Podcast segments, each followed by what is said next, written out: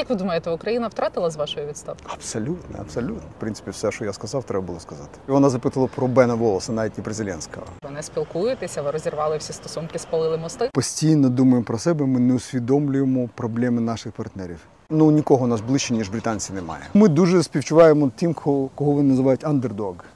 Я кажу, ну чуваки, у нас навіть немає такої. Такої фрази прийдеться пояснити довго українцям, хто такий андердог. От я відчув у вас на, на в голосі прямо, що це собака писав про те, що у нас є люди, які очікують приходу русських. Арестович вже став таємним джерелом, да? Ну він там таємне джерело. Ну, так. І серед нас був один е, дружній посол арабської дружньої країни. Ви всі допомагаєте Україні, тому що це війна білих людей. Ну, ми з вами, по-перше, переклали на дітей те, що ми не стали членом НАТО. Чим герой відрізняється від супергероя? Presentation. Спецефектами в українському да. Да, воно англійську було presentation. Вадим Пристайко. Я задумала з ним поспілкуватися ще влітку, коли президент Зеленський звільнив його з посади посла в Британії, звільнив зі скандалом. Тоді якось всі понависловлювалися. Британський міністр оборони тогочасний Бен Волес е, комусь сказав, що Україна мала бути би більш вдячною за зброю. Вони не Амазон.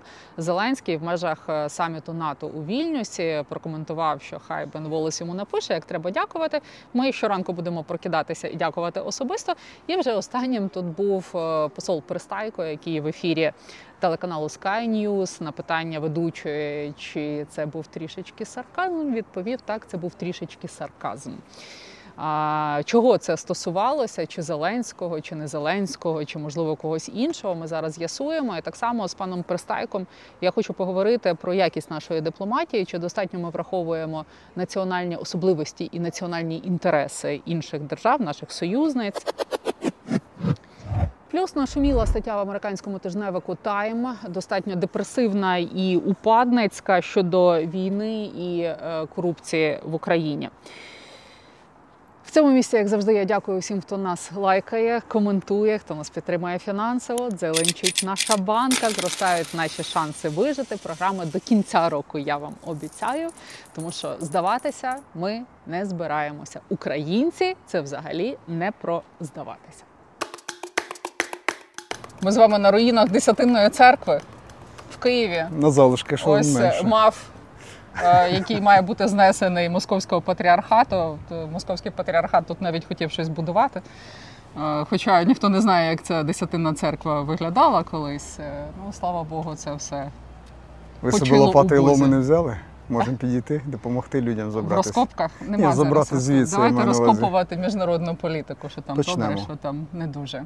Е, Пане Вадиме, знаєте, от в нас в журналістів є такий багатий досвід е, відмов, е, коли ти хочеш з кимось поспілкуватися, він тебе відшиває, ти переходиш до плану Б, тебе відшивають, переходиш до плану С. Ви є моїм планом А. Саме з вами я хотіла поспілкуватися, і ми маємо цю розмову. Дуже дякую. А хто вбийця? Нема Б і С, тому що ви погодилися. Дякую. Як давно ви в Києві, коли ви приїхали з Лондона? Трошки більше місяця. Достатньо часу, щоб подивитися, що ви знімаєте, що ви показуєте, з ким ви говорите. Саме тому я з радістю погодився. Чим ви зараз займаєтесь? Поки нічим спілкуюсь з вами. Угу. Тобто зараз у вас немає роботи, статус без. Я нещодавно звільнений з дипломатичної служби після багатьох, багатьох, багатьох років. Ага. І що це для вас було? Це е, головна причина, то що ви сказали в ефірі телеканалу Sky News, чи е, це була остання крапля в давньому конфлікті з владою? Я не думаю, що це остання крапля. Крапель було багато, але напевно рано чи пізно це мало закінчитись. Воно закінчилось цим інтерв'ю в Sky News, яке я до цього часу не жалію. В принципі, все, що я сказав, треба було сказати.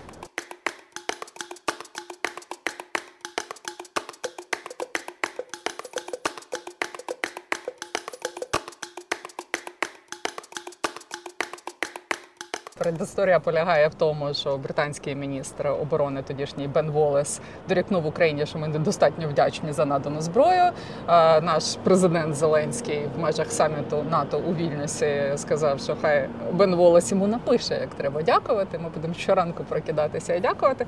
І вже тоді були ви е, в телеефірі Sky News. Ведуча вас запитала, чи це часом не було трішки сарказму. Ви відповіли так, це було a little bit of sarcasm, і додали, що сарказм нездоровий, тому що в цій ситуації нам треба єднатися, щоб Приблизно так, да.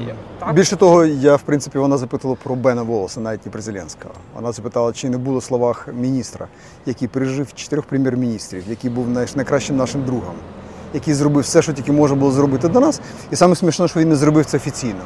Журналіст підслухав його в якомусь барі, не пам'ятаю де. І просто запитуючи президент Зеленського, сказав: от ви знаєте, що Бен Волос там комусь щось таке сказав. Це не було ні в газетах, ні в пресі, це було просто спілкування особисте. Ну, м'яко кажучи, може було з цього всього не робити нічого, те, що ми зробили. Тобто, почекайте, коли ви говорили про a little bit of sarcasm, трішки сарказму, ви мали на увазі Бена Волеса, а не Володимира Зеленського. Я, якщо ви дивились, я потім ще скажу, що ну і наш президент теж може бути саркастичним, якщо треба. От його слова, вони теж саркастичні. Але нам сарказм не потрібен. Між друзями потрібно залишити це все для русських. І от І нездоровий сарказм це стосувалося Бена в принципі, більш-менш так. Але в результаті, в кінці кінців, е, взагалі сарказм не потрібен нам, я вважаю. Ні нам, ні, брітам, нікому. Треба бути більш дружніми. І Я говорити думаю, що те, нам що треба- на увазі. Перше, да. А по-друге, ну нікого у нас ближче, ніж британці немає. Ми собі просто не можемо дозволити це робити. В принципі. Я хочу сказати, що коли Борис Джонсон пішов, то сам Велосу запропонували бути прем'єр-міністром. Його однопартійці, він самий популярний консерватор. Він сказав, що дуже дякую, в мене є одна проблема, яку ще не встиг розв'язати війна в Україні. Ну, після цих слів треба було десь тут пам'ятник поставити йому десь на десятині церкві, я думаю. Замість цього ми позбулися цієї людини, він подав відставку. Ну, все. Історія закінчилась. Ну, Чому ми позбулися цієї людини? Цього можна було якось уникнути? В принципі, можна було. Він залишався міністром оборони, і в принципі це довго можна продовжити. Ну зараз немає значення. Це, Це, ж не від нас вже залежало, залишається він чи не залишається, чи стає прем'єр-міністром. він інвестував. Він інвестував в нас все, що було, зокрема, його політичний капітал. Мгм. Якщо ми хотіли продовження, небагато людей знають, що Рамштайн, так званий американський, це тільки четвертий Рамштайн. Три перших провів Бен Волос. Вони називалися Рамштайн, тому що не було на базі. А в той час ще був ковід, і вони проводили це онлайн.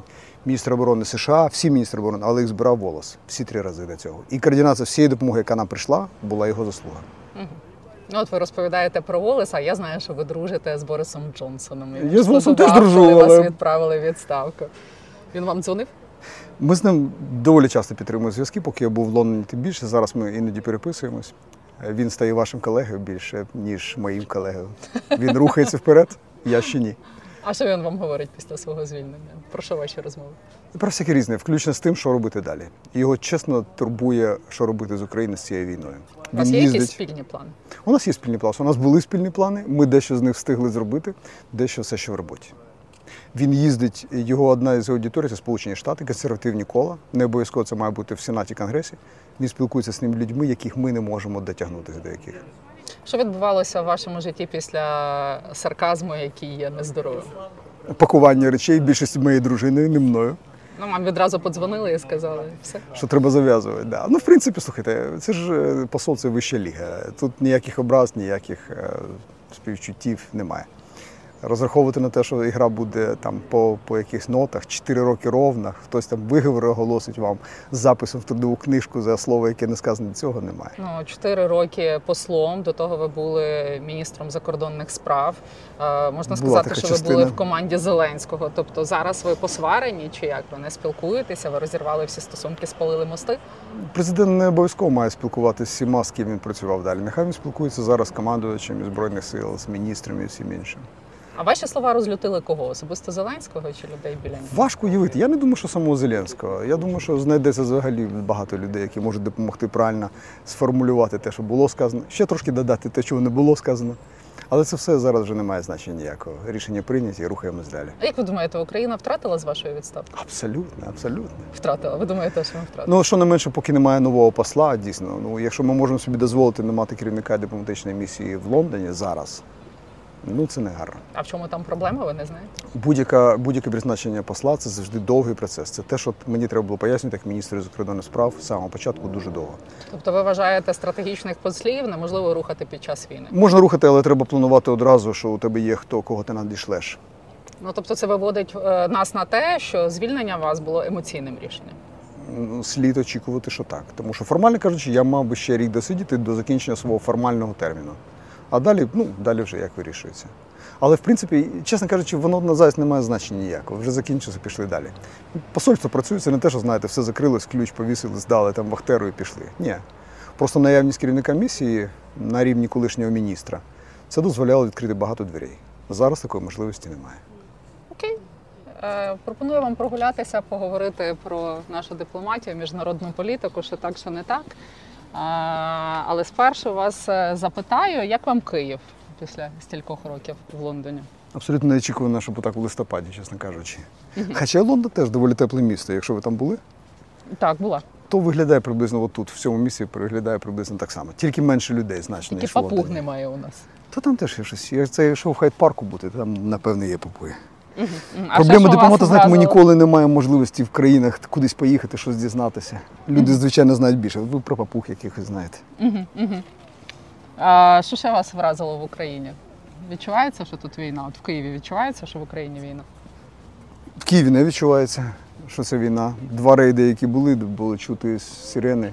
Ну, це скоріше таке, що знаєте, на фоні. Люди взагалі не звертають уваги. І що ви зробили? Ви побігли в якесь укриття? Ні, може, тому що я не знаю, яка аплікашка для того, щоб знайти укриття.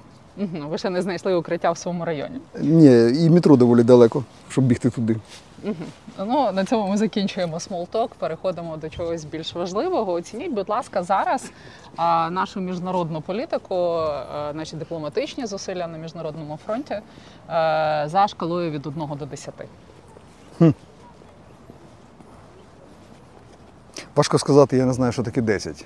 Моє власний час міністром закордонних справ, наші перші роки або наше уявне майбутнє в дипломатії, коли ми стали членами НАТО і ЄС. А давайте про роки Великої війни після широкомасштабного вторгнення. Напевно, мені зараз грає перша моя освіта, я програміст за освітою. Завжди для того, щоб зрозуміти, треба мати, Спеціаліст інформаційних технологій. треба мати референс якийсь. Але в принципі я хочу вам сказати, що дипломатія під час війни це взагалі такий трохи, трохи, ну не можу сказати фемізм. Тому що, на мою думку, дипломатія мала відіграти свою роль до війни. Головна задача дипломатії не допустити війни. Якщо війна вже почалась, має включатись Валерій Залужний, я не знаю, міністри оборони і всі спецслужби, і треба битися до кінця. Все має бути підпорядковано цьому. Це якщо дипломатія не впоралась. І Я думаю, що на превеликий жаль, це не стосується ні конкретно ні міністрів, ні президентів. Але треба визнати, що за останні роки війни ми не змогли відвернути іншими методами. Хоча ми довгий час намагалися зробити. Тобто, ви думаєте, з таким неситим сусідом під боком ми могли дипломатичними шляхами уникнути широкомасштабного вторгнення? Те, що дипломатія дала можливість, це дала можливість трошечки підготуватись до війни. Наскільки ми всі інші скористалися цією можливістю, це інше питання. Я мав честь очолювати групу переговорну на, на другі мінські переговори.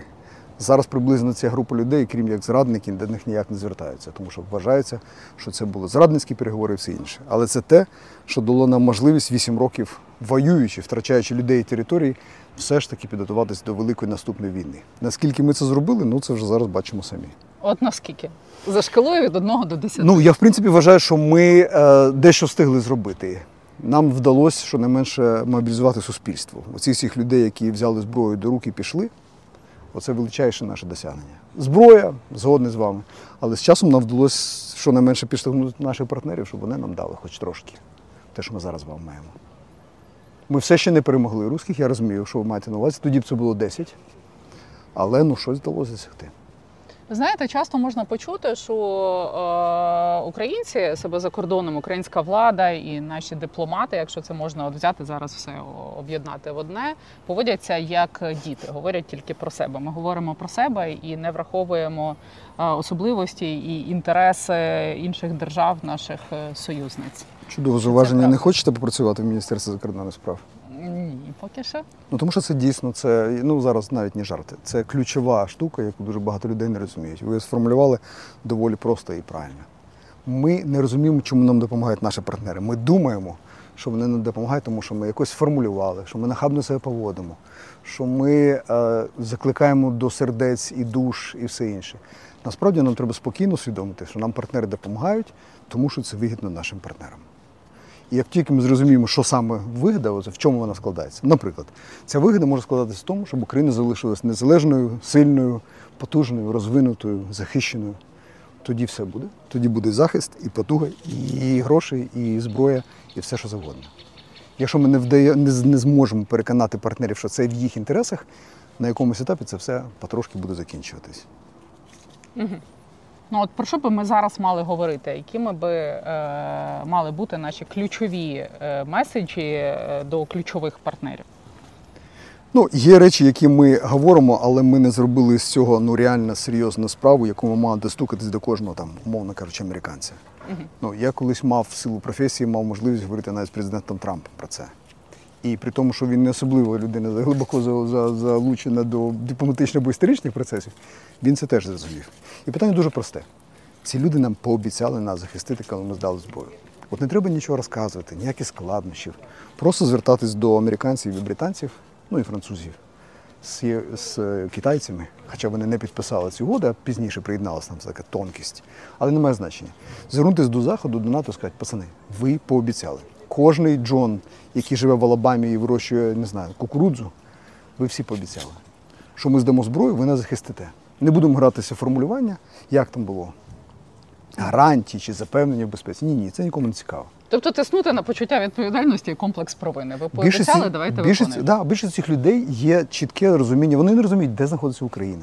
Вони не розуміють, Тобто для чого вони мають, ну, чесно кажучи, так собі. Вони не розуміють, для чого вони мають захищати нас. Ну, сенатори, подивіться, вони розуміють, для чого треба захистити Тайвань і Ізраїль, але вони не зовсім розуміють, для чого їм треба захистити Україну. Я бачу проблему таким чином, що вони не знають, е, як має виглядати програш Росії. Вони бояться її стихійного розвалу. Тобто вони хочуть, щоб Україна і Західний світ виграли, але чого вони хочуть від Росії, це питання відкрите. Це теж одна із причин, і насправді ре- реально причин дуже багато. Це одна з причин. Але їм треба сказати, пацани, заспокойтесь, все буде хорошо. Радянський Союз розвалився, ви теж не хотіли, щоб він розвалювався, він розвалився. Ви турбували, що кожен побіжить з ядерною зброєю в руках.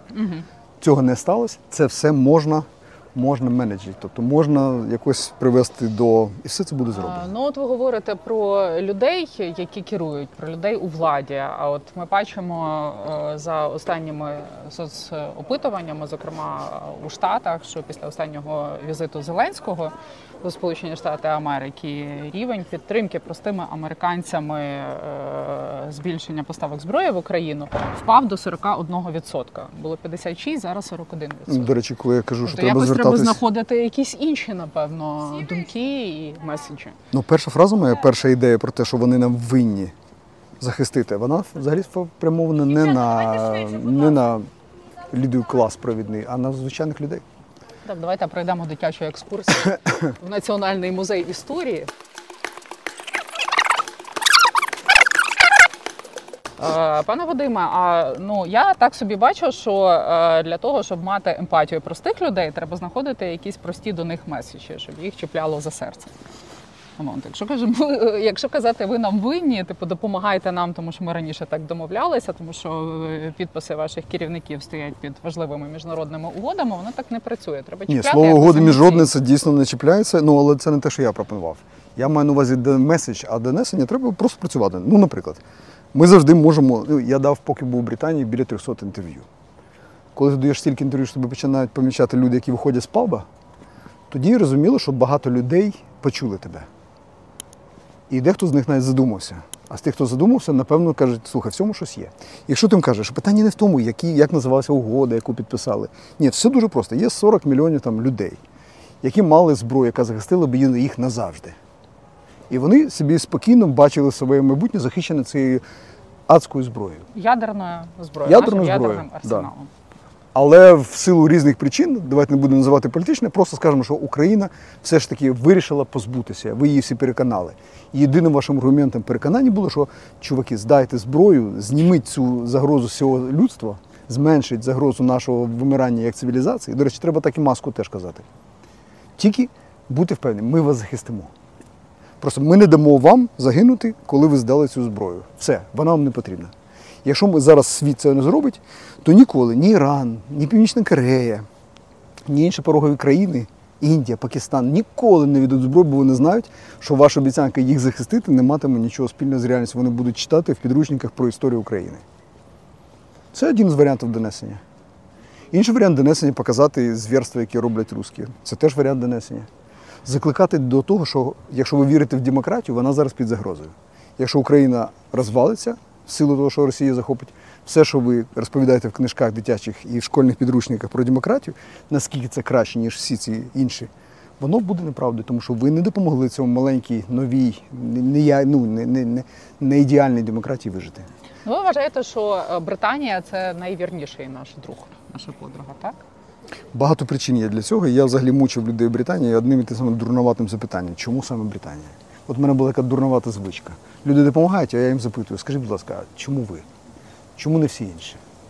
І вони такі кожен раз, «М, до речі, класне питання. Ну, напевно, тому що ми не любимо людей, які буліс, те, що вони називають, знущаються над хуліганьо. Я говорю, ну це не унікально. Багато націй не люблять буліс. Вони кажуть, ну. Да. Ну, ми дуже співчуваємо тим, кого, кого вони називають андердог. Я кажу, ну чуваки, в нас навіть немає такої, такої фрази, прийдеться пояснити довго українцю, хто такий андердог. Хто такий андердог? Ну, скажімо, той, що в, в суперечці або в бою одразу не виглядає як Давід і Голіаф. От не виглядає потужним, але в кінці кінців виграє. І оце те, що в принципі Британія. Ну, можна вболівати, наприклад, за команду, яка ну, очевидно не виграє, але ти вболіваєш, тому що ти хочеш їх підтримати. Такий національний прикольний момент. Ну, я кажу, ну окей, ну це теж цікаво, але насправді чому ви? Ну каже, ну ми вам пообіцяли. Я кажу, окей. Ну, русські травили у нас на території людей бойовими хімікатами. Я говорю, ну це вже ближче. Ну, кажу, у нас постколоніальні якісь там, ми винні всім людям, тому що ми по всьому світу і змучили всіх, а тепер ми страждаємо через це і мучаємось. Ну, каже, важко повірити, ну окей, що ще? Ну і взагалі ми вважаємо, що вбивати людей 21 сторіччя це, м'яко кажучи, неправильно. Ми хочемо вам допомогти. Кажу, напевно, є щось ще, я просто не знайшов. Але багато причин. І чому вони наші найкращі на друзі? менталітетів. Тобто вони пояснюються якимись своїми причинами, що їх зачепили. Відповідно, коли українська влада їде розповідає про нас. Ну, знаєте, навіть от е, коли ти залицяєшся там до дівчини чи до хлопця, треба більше розпитувати про неї, ніж говорити про себе. Це Базова золоті психологія. правила, да, Четвертий клас, знають. друга чверть. А ми приїжджаємо і розповідаємо тільки про себе. От, треба теж було враховувати важливо. інтереси інших держав. Знаєте, у мене був дуже цікавий досвід, коли я сидів за столом з різними людьми, і серед нас був один е, дружній посол арабської дружньої країни. І він слухав, слухав, а потім каже: знаєте, взяв слово, каже, знаєте, я втомився слухати про Україну. Мені поперек печінок вже. Всі так замовкли. Каже, знаєте чому? Тому що ви всі допомагаєте Україні, тому що це війна білих людей. І така тиша взагалі навколо, причому не всі були білі. Навіть з тих, кого він називав білі, шкіра одного була чорна. Ну це не має значення. Він, очевидно, мав на увазі не колір шкіри. І оце було дійсно для всіх. Вони дійсно так думають, що ці жертви, які приносяться там, не знаю, етнічні війни, повені, там в Пакистані, яка залишила без домівок 30 мільйонів людей, а майже ніхто про це не говорив, не знав, не допомагав. Для них це шок. І якась там нещасна війна, яка забрала 300 тисяч життів, для них, ну окей, ну 300 тисяч. Ну там в Ефіопії загинуло ще більше, а десь там в Руанді ще більше. І нам треба дати відповідь на це запитання теж. Моя відповідь була цьому дружньому послу про те, що знову хочу нагадати про ядерну. Це була загроза для всього людства. Ми зменшили загрозу для всього людства, для всіх племен навіть в твоїй країні. І тепер вимагаємо, щоб нам повернули цей борг. Навіть він сказав, ну, ну окей, ваш випадок специфічний, згоден. В Україні щось є, що ми не допрацювали, треба допрацювати.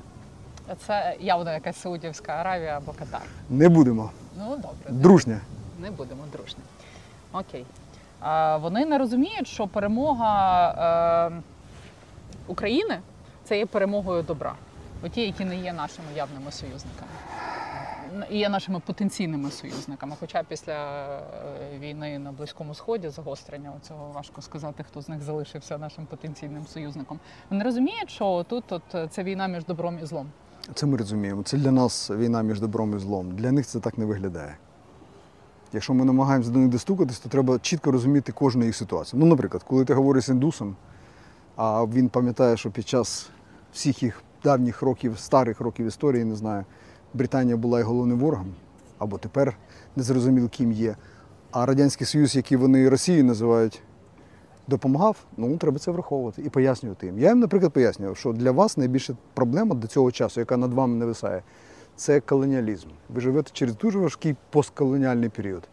Подивіться на нас. Ми живемо через такий дуже важкий постколоніальний період, коли імперія намагається взяти, повернути своє.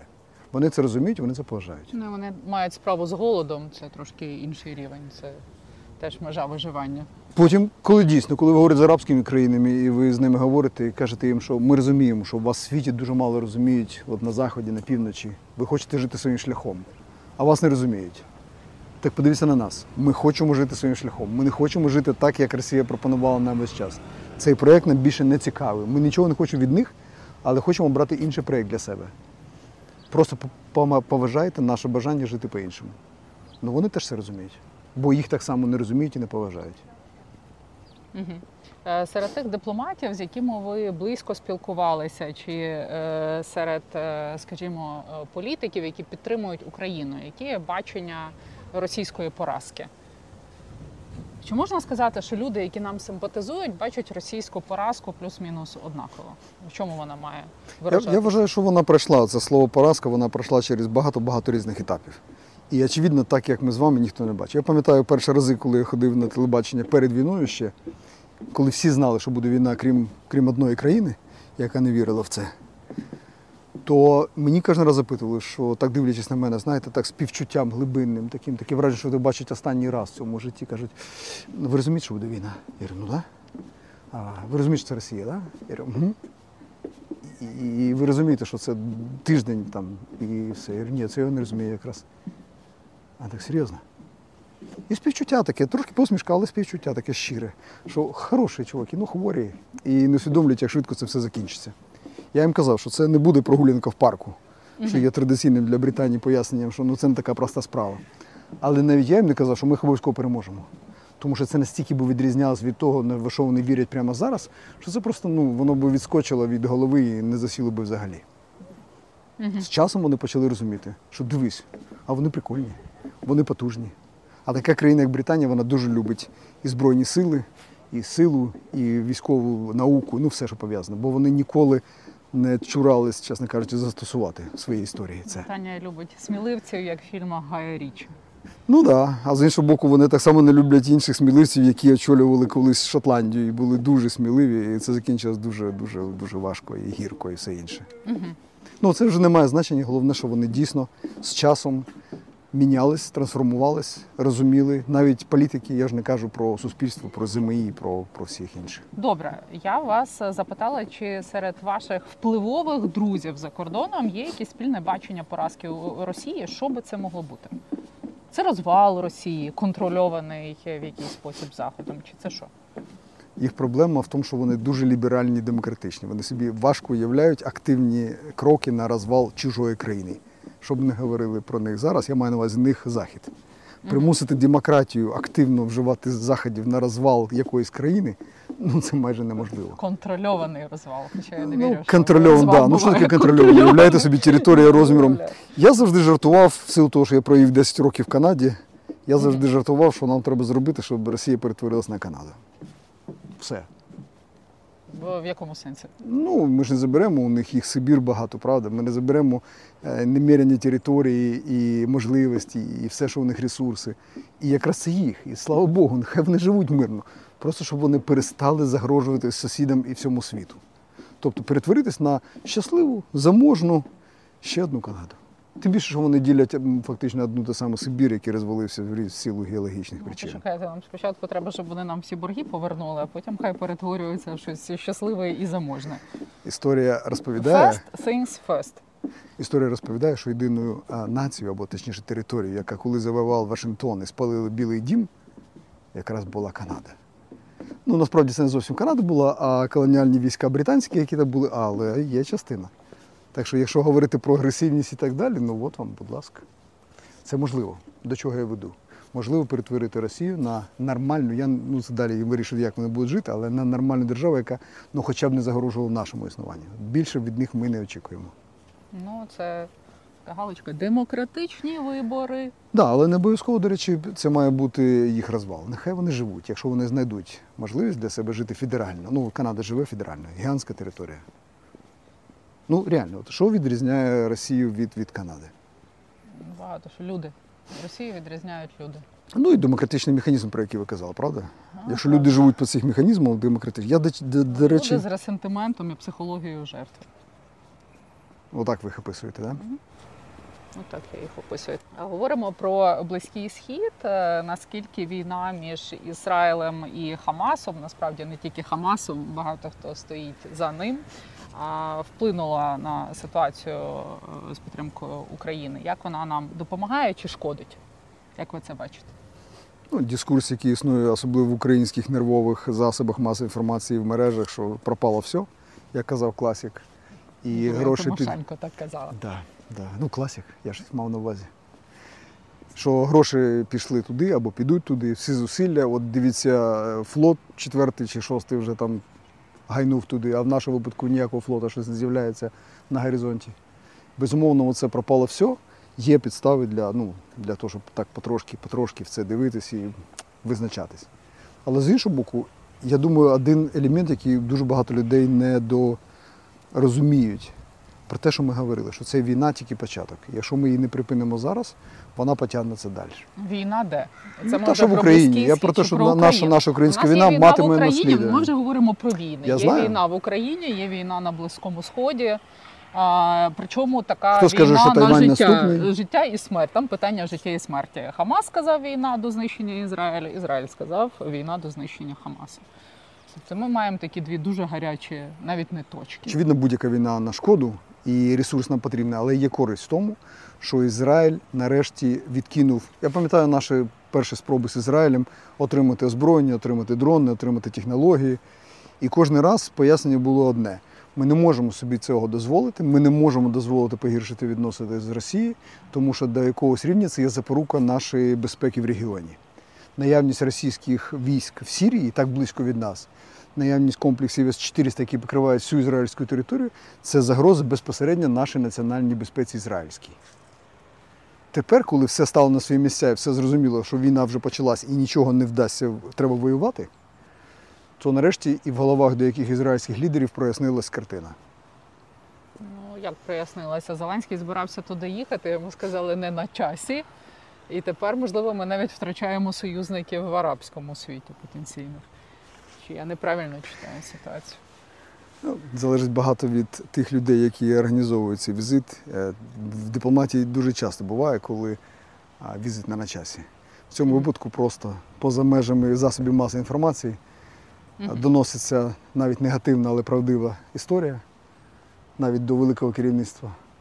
Якщо зараз важко доносити цю правдиву історію, ну це приводить до таких помилок. От і все. Тут все дуже просто. Ну, те, що ми підтримали Ізраїль, ми не могли зробити по-іншому, але ми не маємо такого ж е, відгуку з їхнього боку. Це про що говорить? Це говорить про те, що ми повертаємось до нашої початкової розмови. Ми постійно думаємо про себе, ми не усвідомлюємо проблеми наших партнерів.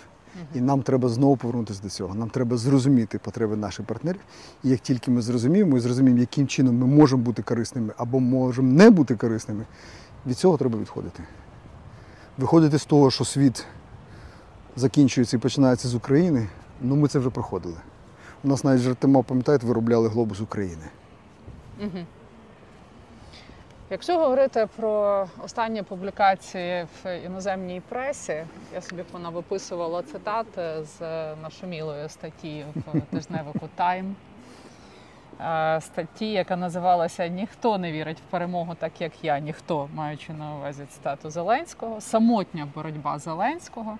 В статті е, такого собі Саймона Шустера, до якого теж є питання. Ми б журналісти назвали його зашквареним, тому що він писав е, про те, що Азов нацики, про Да, те, що пам'ятаю. в Україні чекає частина населення вторгнення Росії, про те, що ні, Росія на Україну не нападе. Про те, що в нас назріває громадянська війна, це все писав оцей Саймон Шустер. А тут от стаття виглядає достатньо депресивно, але в ній є звичайно зерно істини, зокрема в тому, що стосується корупції.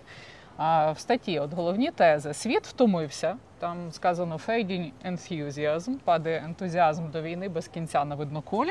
Зеленський злий, вжите слово angry і вважає, що союзники його зрадили, бо не дають перемогти, дають зброю тільки щоб виживати. І думка якогось таємного джерела, що навіть якби зброю дали, нема кому її використовувати. Що наші військові видохлися, що вони захищаються замість того, щоб нападати. Ну а далі Арестович, кілька... Арестович вже став таємним джерелом, да? Ну він там таємне джерелом. А, ну, так, окей, ну, нехай, що це Арестович, але там він якийсь неназваний проходить, джерело. да, проходить Зато під там звучить прізвище Шурми, і там багато абзаців врізали, про врізали, да. корупцію. От е, це вже світ готують до чого? От такими статтями. Чи ми не можемо узагальнювати? Ми можемо говорити ще про те, що це тільки тайм так от бачить ситуацію, що там світ я думаю, що ви підтримка падає, ну там, скажімо, американців.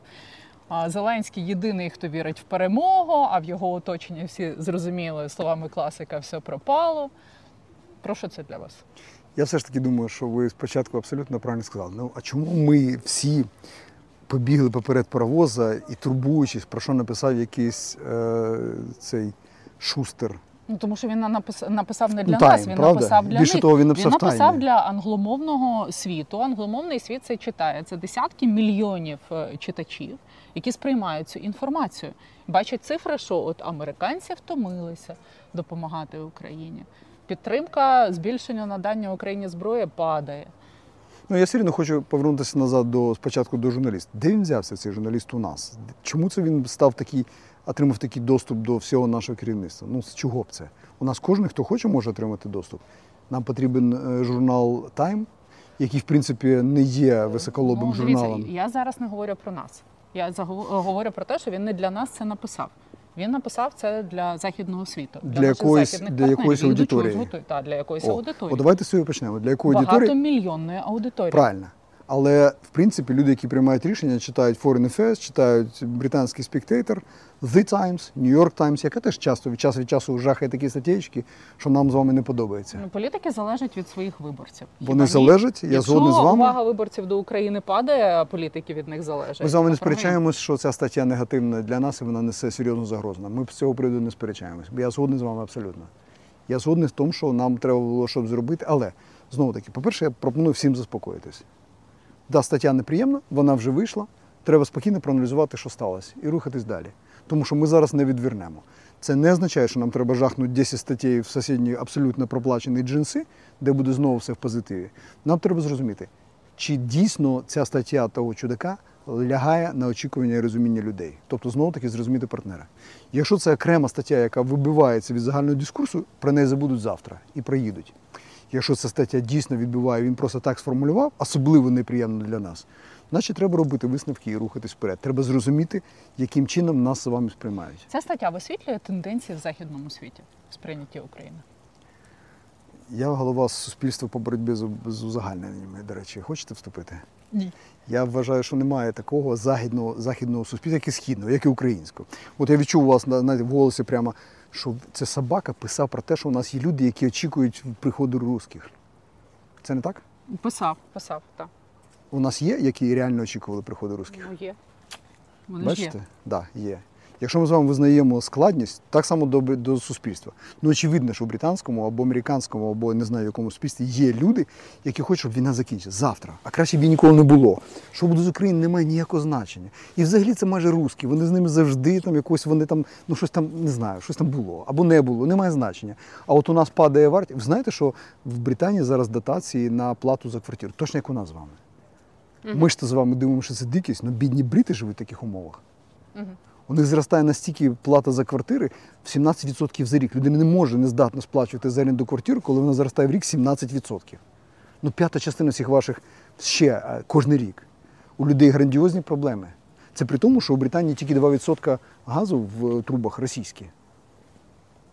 Є проблеми. Безумовно, дуже багато людей хочуть, щоб це закінчилось швидше. Навіть якщо якісь там українці, яких ніхто не бачив, от останнім часом почали бачити, і то є історії різні. Тобто, так, да, є така частина. Нам треба це усвідомлювати. Ми можемо злитися, я розумію президента Зеленського, який роздратований тим, що нам не дають все, все що нам потрібно. F-16 ці так довго дають. Вибачте, а що ніхто не знав, що тренувати пілота треба рік.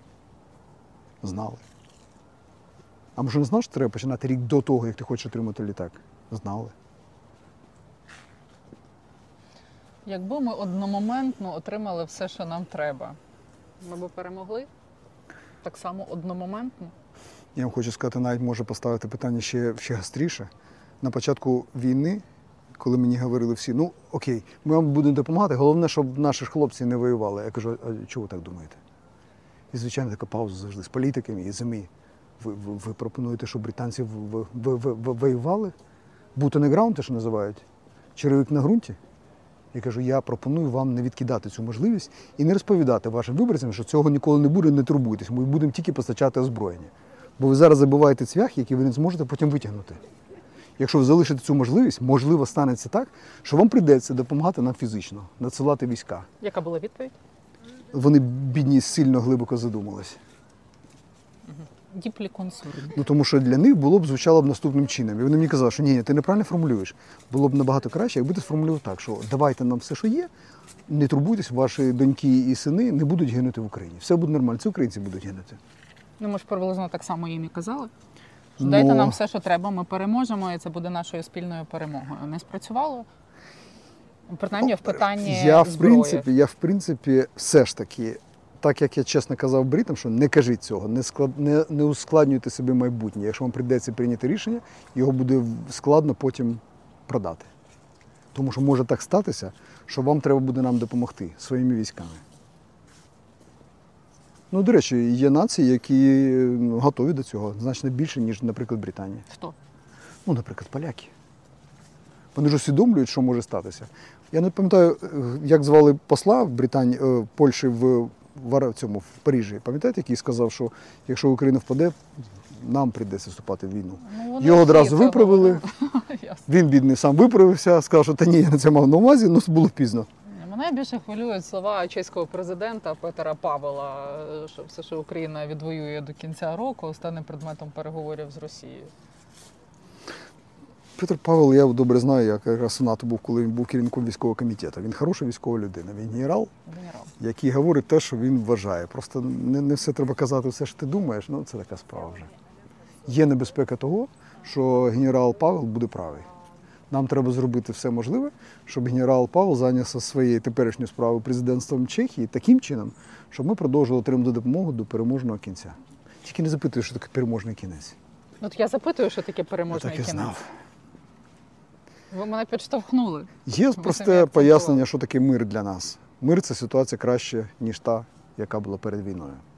Якщо ми з вами досягнемо ситуації для нас з вами краще, ніж та, яка була перед війною, будемо вважати, що ми досягли нарешті того миру, який нам Кордони 91-го року. Інакше ми це на дітей перекладаємо. Ну, ми з вами, по-перше, переклали на дітей те, що ми не стали членом НАТО. Оце наша найбільша критична помилка, яку всі наші президенти, всі з самого першого. А очевидно, вони не визнають. Ми ж станемо членом НАТО. Ми мали це зробити і вирішити перше питання номер один в піраміді Маслоу забезпечити нашу з вами безпеку. Треба було відкинути все, що тільки можна було, всі наші непорозуміння, все, все що тільки є, і стати членом, залізти під цю парасольку. Ну і НАТО це єдина міжнародна організація, яка працює, як виявилося, правильно? Ну, така стара фраза, що ООН тільки годує, а НАТО воює. Тобто зараз все підчитаю. зрозуміло. Як ця ваша посада називалася? Голова місії України при НАТО. Колись було, так. Да. Я до цього був якраз в єдиному час, коли в МЗС був спеціальний департамент НАТО, коли ми активно вступали. Угу. І ми цього не зробили. Угу. Це серйозна помилка. Я не знаю, наскільки люди в Україні усвідомлюють, що те, що сталося, могло б не статися, якби ми були членом цієї організації. От і все. Ми ще були незрілі, недорослі і насправді розділені в той час. Я не хочу починати розмову Ні, про там Албанію, про це. Ні, не яка теж саме е, світоч демократії і все інше, але член НАТО. Я не буду розповідати про Угорщину і Словаччину. Я не буду розповідати про наших братів і сестер з Прибалтики, які так само, як і ми вилізли з того самого Радянського Союзу, але спромоглись стати членом Альянсу Європейського Союзу. Ми Ну, це все знаємо. От, все це зараз як битологія. Абсолютно. Як абсолютно. битологія. А сьогодні е, Іран е, став головувати у Раді ООН з прав людини. Ну, Що це за чорний гумор такий взагалі відбувається в світі? Це Іран, який постачає Росії шахеди. Іран, е, де вбивають жінок, якщо вони не вдягнули хіджаб. Іран, який є спонсором Хамасу. ООН, Рада з прав людини. Це як взагалі можливо? Відкриваються очі, правда? таке? Ну, вони в мене і Ну, слава. Богу. Ні, ну, не тільки вас, а всіх. Це чорний гумор. Як таке може відбуватися? Тому що ми не знову таки ми не, усвід... не, не робимо домашню роботу. Ми не розуміємо, що таке ООН. Ну, що Ми не таке розуміємо, ООН? для чого воно існує. Що таке ООН? зараз? От що таке зараз ООН, не за документами? Ну, це зараз нам, тому що нам з вами не подобається. А 15 років тому назад, коли інші країни страждали, ми з вами ж не, не відчували такої самої жаги, правда, і готовність розтерзати це ООН. Це все ситуативна робота кожної нації. Нам треба просто усвідомити. Вона краще, ніж умовна Ліга націй. Тобто, ви вважаєте, що ООН потрібна? Ми без цього з вами нікуди не дінемось. Покоління дипломатів заробили на свої, е, свої маєтки і на дітей, і на все інше, реформуючи Раду безпеки ООН. Про це тільки лінивий не говорив всі ці роки, коли ООН існує. Очевидно, що п'ять країн, які керують і приймають рішення, і блокують будь-яке, це несправедливо. Якщо ООН буде іншою організацією, тобто замість ООН буде називатися якось інше, ну слава Богу, ну не було ж ООН колись, не буде і зараз. Але нам потрібно в будь-якому разі, як би нам це не було боляче зараз, нам потрібна арена, де всі можуть сісти разом і щось там домовитися, ну хоча б до чогось. Альтернатива яка? Щось інше створити. Ну, Це закрите, ласка. щось інше створити. За Ну так стало з Лігою нації. Закрилась. Ліга нації, створилась після Другої війни, до речі, не просто так. Це ж кожен раз трагічне, боляче таке народження, це такий болісний процес. Всі мають на щось погодитись. Очевидна організація дуже застаріла вже, вона дуже негнучка і так далі. Але це найбільше представництво всіх. Якщо повернутися до е, статті в Time, е, там же ж були дошкульні абзаци про корупцію в Україні, і вони справедливі. Тобто ми можемо дискутувати з приводу всього того, що вище, про те, як світ ставиться, втомився, не втомився, як наші воїни втомились, не втомилися. Але корупція в Україні це факт. Наскільки вона нам шкодить в отриманні того, що нам потрібно від західних партнерів? Є е, саме простий, саме прямий шлях е, втратити розуміння і довіру західних партнерів. Якщо почати розповідати, що ну ви розумієте, да, ну корупція безумовна, але вона відволікає від проблем, які існують крім корупції. І нам все рівно треба допомогти ми війні, а потім з корупцією ми впораємось. Причому в цьому всьому є правда. Корупція це не єдина наша проблема, яку треба вирішити. Є дуже багато інших. Але якщо ви спілкуєтесь, ну так вже стало, що ми дозволили собі, щоб ця ідея про те, що головна проблема України корупція, вона настільки закарбувалась в головах наших західних друзів, що виковиряти звідти не вдасться. Треба спокійно просто почути, що вони кажуть, і робити ту частину, яка вигідна нам з вами теж. Це знаєте, як вступ в ЄС і в НАТО. Завжди дуже важко ці реформи. Ну блін, ми ж для себе їх робимо, не для НАТО і для ЄС. Вони нормально себе комфортно почувають. Так само з корупцією. Ну нам треба її викричувати самим. Це наш внутрішній ворог. Абсолютно. Нам указують на це партнери. Ну неприємно згоден. Я вам скажу так, я працював всіма урядами українськими, починаючи з Кравчука. Кожен з них дуже болісно сприймав будь-яку критику, особливо про корупцію. Ну просто кожен уряд прямо Особливо дьоргає. в своєму оточенні. Ну, це завжди своє оточення. Інакше не буває. І хто вам указують? Так ми ж все ж зробили. Ми ж, умовно кажучи, дивіться, у нас піджаки вже ми ми в кросовках перестали ходити під там. Ми, ми ж такі, як і ви самі. Ну, А ви нам указуєте. В цій статті передають привіт е, Шурмі, можна так сказати. А хто би з наших е, е, там відомих людей, е, які їздять за кордон для адвокації зброї, не повертався, скажімо, там з Вашингтона. Ну, Вони всі передають привіт Татарову. Якщо західні уряди ставлять нам умову, ставлять українській владі умову самоочиститись від корупціонерів, і я впевнена, що звучать конкретні прізвища. То ем, коли ми на це підемо? От я кажу, не якщо, я кажу оптимістичне, коли. Коли ми на це підемо, щось зміниться з е, підтримкою нас в кращу сторону? Я думаю, що це буде зараховано, скажімо так. Знаєте, як великий такий довгий лист проблем, які існують, і вони захрестять, ставляться галочки. Ну без цього ми не отримаємо там, максимальної підтримки. Я правильно розумію? Я би не став себе дурити, що, от, умовно кажучи, нам дали 100 атакамсів, а от якщо ми звільнимо конкретного персонажа, якого-небудь із названих або ще не названих, то ця кількість атакамсів зросте до 200. Це знаєте, як математиці, знову таки повертаючись до першої професії, нічого не може зробити. Є достатні, є необхідні умови. Ну, оце недостатньо, але вже необхідна умова. То без цього ніяк, але це ще не означає, що все прямо стане завтра в шоколаді. Угу. Але без цього чого не буде? Це ну не буде, не буде тої допомоги. Рано чи пізно нам прийдеться зрозуміти, що або закінчуються запаси, або нам не хочуть більше давати і кажуть, що запаси закінчилися. І ми з вами навіть ніколи не дізнаємося, це правда, неправда, закінчиться запаси. Це не буде мати значення. Просто у нас стане менше зброї і всього іншого. Наша задача переконати їх, що наш варіант перемоги, як ми його бачимо, є їх варіантом перемоги. А вони намагаються нас переконати в тому, що оця достатня українська перемога це все, що може досягти.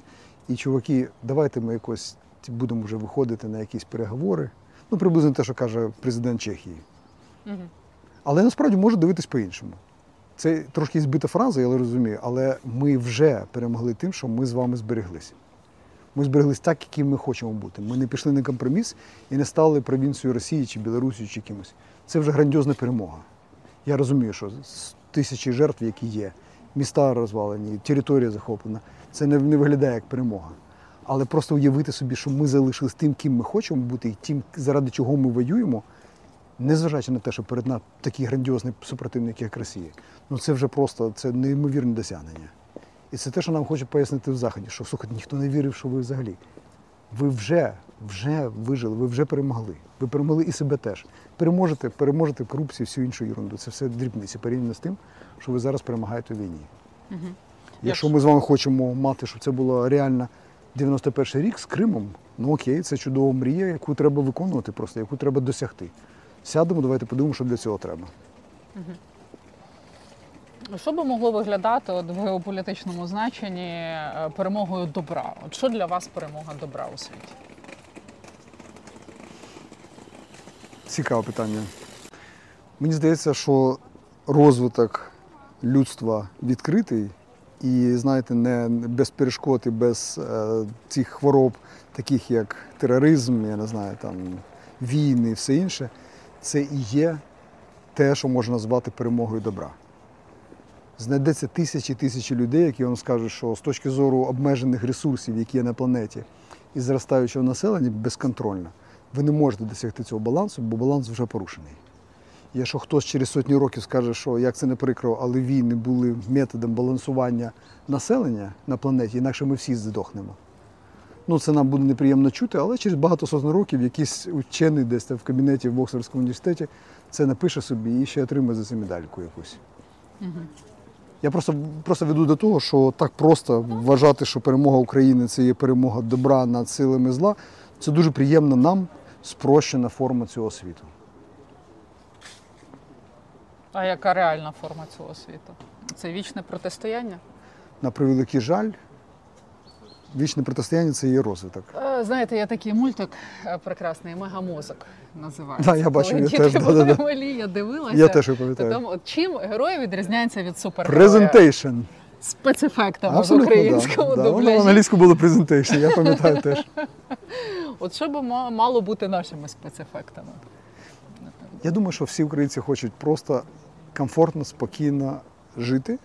І з цього пішли всі наші з вами політичні бажання вступати в Європейський Союз. Там. Ось і знаєте, зростання по цій піраміді до моменту, коли ми почали відчувати, що таке цінності. Ну, не думали ж українці про що таке цінності, лібералізму, там, толерантності і все інше. Вони просто втомились жити в цьому безпросвітному, сірому, вонючому совку.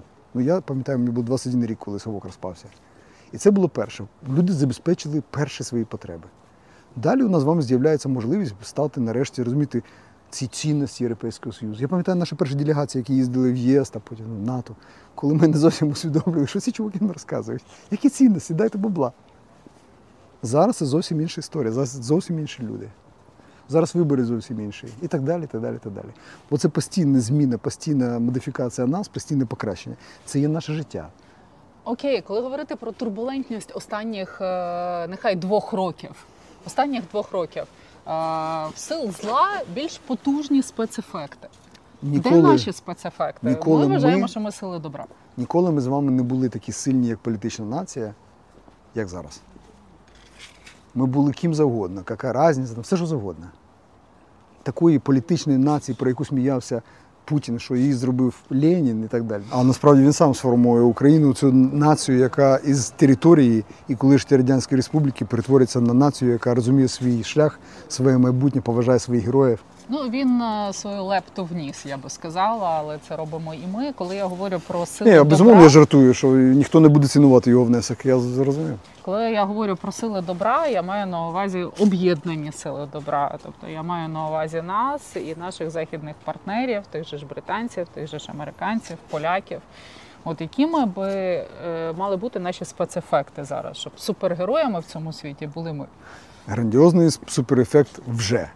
Ну хто толком знав про Україну як націю воїнів і людей, які несуть останню копійку, щоб допомогти воїнам. Ну, кращі картинки для дипломатії, наприклад, продавати і або кінематографу продавати за кордоном. Ну я дивлюсь, ми там на пишемо на цукерках цукерки with chocolates from brave people of Ukraine. Уявляєте, який рівень бахвальства? Ви пишете навіть на коробці з шоколадками від сміливих людей, невмілих е, шоколадників, не багатих. Ви пишете там на коробці з шоколадом від сміливих людей, і це сприймається. Ну, це грандіозний імідж України по всьому світу. Я розумію президент Зеленського, який роздратований цим всім. Але ми так ніколи в світі, ну повірте мені, як дипломату, ми ніколи в світі про нас так не знали. Ну ніколи. Я не знав взагалі, що треба зробити, щоб про нас знали в світі. Їх так багато в світі людей. Ну чому про нас? Наш спецефект перемогти Росію.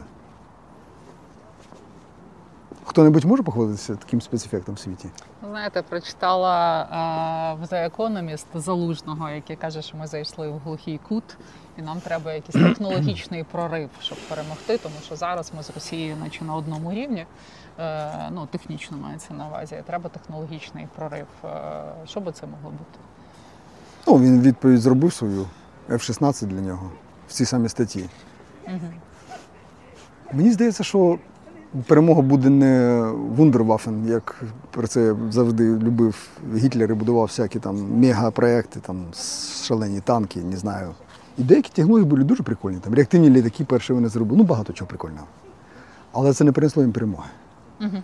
Перемога принесе наша віра і здатність довго, важко працювати і пережити їх так, як вони збираються пережити нас. От, наприклад, Борис Джонсон, якого ми згадували, він завжди казав, що ну, дві, дві речі прикольні. Він казав, що нам треба зробити все, щоб Росія нас не пережила, всіх нас. Він не казав, до речі, Україну, він казав всіх нас. І друге, у нього була дуже прикольна відповідь на запитання, що нам треба створити умови, за якими Путін врятує своє обличчя і зможе Ну, це ерунда, яку часто розказують.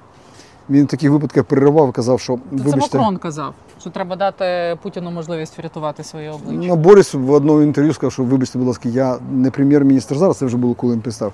Але я точно не працюю по врятуванню іміджу конкретного. Я не, не працевлаштовую Путіних або когось. Я не маю мені однаково, що буде з Путіним, як він вирулить, не вирулить, врятує обличчя, не врятує. Нам треба робити своє. Наша задача, щоб Україна перемогла. А що е, Борис Джонсон вкладав е, у фразу е, Що він русофіл? Ні, що не пережити Росію.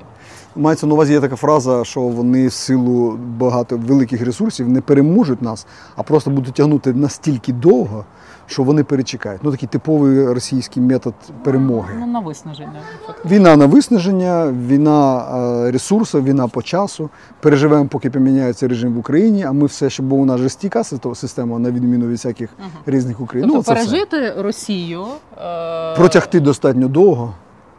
щоб а нам треба зробити-. А нам треба сказати, що ні, у вас нічого не виходить, у вас не вийде. Ми воюємо, ми відновлюємось, ми боремося з корупцією, ми відновлюємо економіку, у нас потужні партнери, у вас нічого не вийде. Ви нас не пере. Ну скажімо, ви довше, ніж ми не протягнете.